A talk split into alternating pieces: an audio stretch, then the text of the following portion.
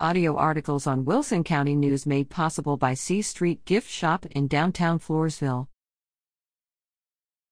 So much for the Constitution. Vivek Ramaswamy is continuing his assault on the United States Constitution as a way of attracting attention to his presidential campaign. In a recent speech, he announced his proposal to get rid of the Federal Bureau of Investigation, the Nuclear Regulatory Commission, the Bureau of Alcohol, Tobacco, Firearms and Explosives, the Department of Education, and the Food and Nutrition Service. In his speech, he suggested he would cut the federal workforce by as much as seventy-five percent, which would also mean deep cuts in other agencies where even more federal workers are employed. Nearly sixty percent of federal civilian workers worked in the Departments of Defense, Veterans Affairs, and Homeland Security, so while Ramaswamy didn't propose abolishing those agencies, presumably they would be slashed as well.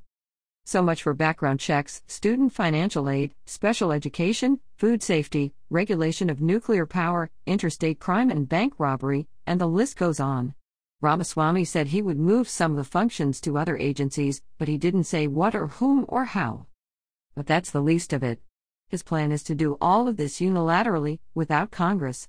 In other words, forget about the Constitution. So much for separation of powers. So much for checks and balances. These agencies are created by Congress and subject to congressional oversight, as well as executive supervision. Vivek Ramaswamy is not running for president, he literally wants to be king. His platform is shredding the Constitution. He is taking Trumpism to its crazy extreme in an effort to dismantle what he calls the deep state. And he makes no bones about it. "We will use executive authority to shut down the deep state," Ramaswamy said. At the America First Policy Institute in Washington, D C, his campaign produced a white paper denouncing what they considered the myths about limits on executive power. Constitutional scholars were quick to denounce Ramaswamy's proposal as fantastical and to suggest that he was totally ignoring the Constitution. For his part, the candidate made clear that he welcomed the controversy. Indeed, that seemed to be the point. "We're going to get a lot of pushback to this speech," he said. "I have no doubt about it." Ramaswamy's proposal, indeed his whole candidacy, raises the question of exactly what he is doing in this race. Is he really running for president of the United States? Are we supposed to take him seriously as a candidate? Or is he there to prove that he is the smartest student in the class, the one student who always has his hand up with an answer, one more outrageous than the next, in an effort to draw attention, to push the envelope, to steer the debate to places where it has no business going? If it's all just a sideshow, it's a potentially dangerous ego trip, at best. Blaming federal workers for all the ills of our society, and shredding the Constitution in the process, is a poor excuse for presidential leadership.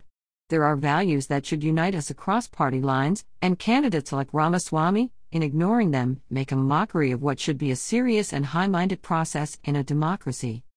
Ramaswamy, who is thirty-eight years old, has positioned himself as the future of the Republican Party. I couldn't help but remark on the fact that he gave this speech on the same day that Mitt Romney, one of the Republicans who I most respect, announced that he would be stepping down to make way for new, younger leadership in the party. If this is the direction of the new, younger leadership, then maybe what the party really needs is the more experienced leadership of the Mitt Romneys and the Mitch McConnells, who believe in the Constitution and the role of Congress.